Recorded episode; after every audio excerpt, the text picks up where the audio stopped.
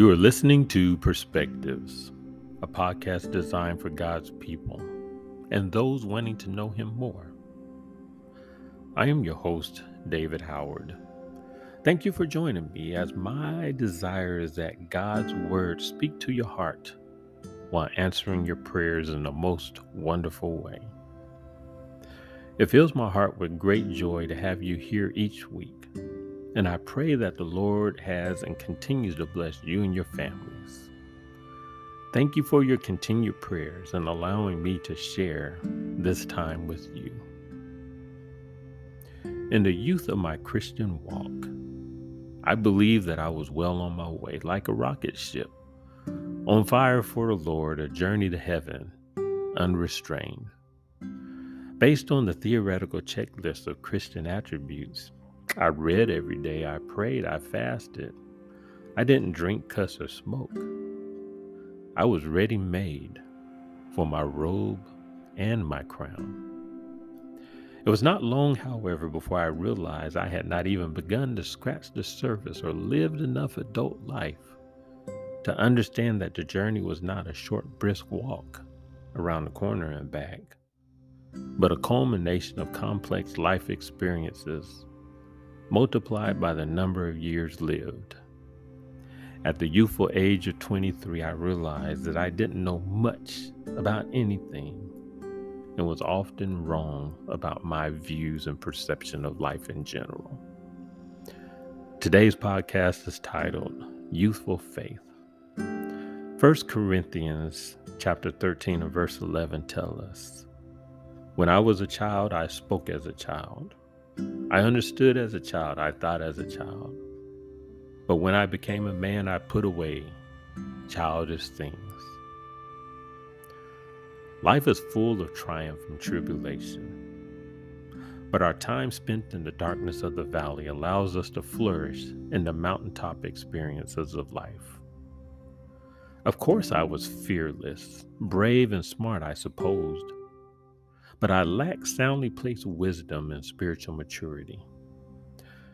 To receive the crown of glory as revealed in James chapter 1 and verse 12, it tells us, Blessed is the man that endureth temptation.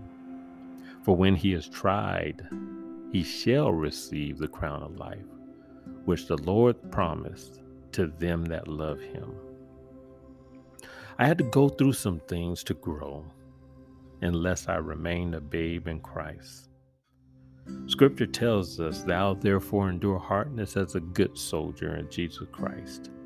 2 Timothy chapter 2 and verse 3. The Bible often refers to a refiner's fire, in which, when it is the hottest temperature, all of the impurities and contaminants rise to the top. After being skimmed away, all that is left is the purest of all material. But he knoweth the way that I take, and this is Job speaking. When he hath tried me, I shall come forth as gold. Job chapter 23 and verse 10. Is there a difference? Of course there is. There is a great variance, as I soon learned, between a babe in Christ, which is similar to gold plating, and being spiritually mature, which is 24 karat gold considered the highest quality. Consider this as an example for those of us that grew up in the 70s and 80s. We knew what gold was, we knew what the standard was. But for only those who could afford the gold plating, it was close, but it wasn't the same. It looked good from a distance and up close, but if you wore it constantly, one or two things were sure to occur. It would either turn your neck green or you develop a rash. No matter how adverse the effect, we would still choose to continue to wear it. That is the difference between where I began Faith Walk and where I am today. I do not speak as a matter of comparison but as a need to grow and strengthen our faith and fellowship with Christ. Witness the hardships the world is facing. the loss of innocence, and the accelerated nature of humanity's cruelty towards one another. We should never assume that we will not escape the same. I pose a very simple question of myself and to each of you listening. Suppose what is happening in Ukraine occurred in the United States. Would our faith sustain us? Would the church be strong enough? Would the body of believers find kinship, a common ground of sorts? Or would our hearts be turned in such a way to meaningless conversations that allow us to validate the occurrence thereof, saying to ourselves, as long as it doesn't happen to me? Our nation, the nations of the world, God's people cannot endure, cannot stand unless the substance of who we are exceeds the bounds of the fledgling faith of our youth. To one that is nourished and fed, one that has been tried, one that has faced hardship and tribulation, and can decisively say, no matter what occurs, God alone is my anchor, my hope in whom I place all of my trust. That is the strength of the enduring nature of our testimony, our story, how Christ found us and brought us to a place where our hearts are yielded unto Him. We cannot, however, if we refuse to grow and continue to find contentment in our present state. I had to release, let go those things that were the hallmarks of my adolescent faith. Not that they were wrong, they merely lacked depth and substance and did not sync with the authentic nature of God's Word. We must go through some things and experience hardship in order to grow, for Christ to be revealed in us, not as a matter of speaking endless words, but in revealing to others that we bear witness of both his death and resurrection possessing the totality of all of his attributes. Yes, I indeed have my ticket in hand. I gave my life to Christ, but that ticket was not punched because I had not experienced enough adulthood to testify of any relevant foundation. my Christian resume was under development. I was desirous to lay aside the very things that were sure to separate me from his presence. It was not that someone had to show me myself. God did that all by himself. I soon learned with great humility that appearing to be a Christian and being are not the same. I'm not speaking in judgment, but I'm speaking of myself.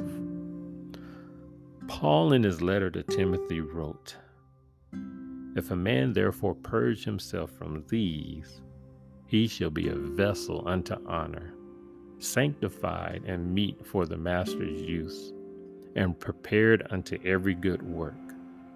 Flee also youthful lust, but follow righteousness, faith, charity, peace with them that call on the Lord out of a pure heart.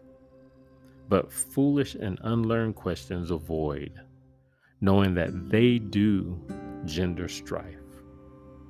And the servant of the Lord must not strive, but be gentle unto all men, apt to teach, patient in meekness, instructing those that oppose themselves, if God perhaps will give them repentance to the acknowledging of the truth. And that's Second Timothy chapter 2 verses 21 through 25. Scripture reminds us over and over again to flee. Now, mind you, to flee is a verb, it is action word. It has a completely different meaning and context than simply to run or to walk away. It is as if one is in hot pursuit, and our very lives are at stake. And if it be that we are overcome, we must be prepared to fight for our soul's sake. Now, my brief familiarity in the early years of my Christian walk did not, and it is worth repeating, did not prepare me for the onslaught to come. This fight often requires more than a repetitive prayer, a simple inspirational quote, or a soothing hymn. This fight, our fight, requires deeply seated roots, an immovable foundation that allows us to endure that which is before us. Jeremiah chapter 17, verses 7 through 8 attest. Blessed is the man that trusteth in the Lord, and whose hope the Lord is. For he shall be as a tree planted by the waters, and that spreadeth out her roots by the river, and shall not see when heat cometh, but her leaf shall be green, and shall not be careful in the year of drought, neither shall cease from yielding fruit. When to pressure is excruciating, it is in those moments that God is revealing both to us and in us Himself. There is no other alternative. It is not a matter of living in fear or facing the debilitating nature of hardship, but living as if at any moment Jesus will call us home. Thank you once more for listening. I truly value your feedback. If you like what you've heard, please subscribe or leave a comment on the Anchor or Spotify platforms.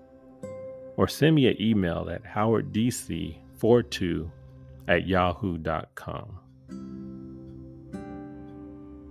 May the grace of our Lord Jesus Christ be with you until we meet again.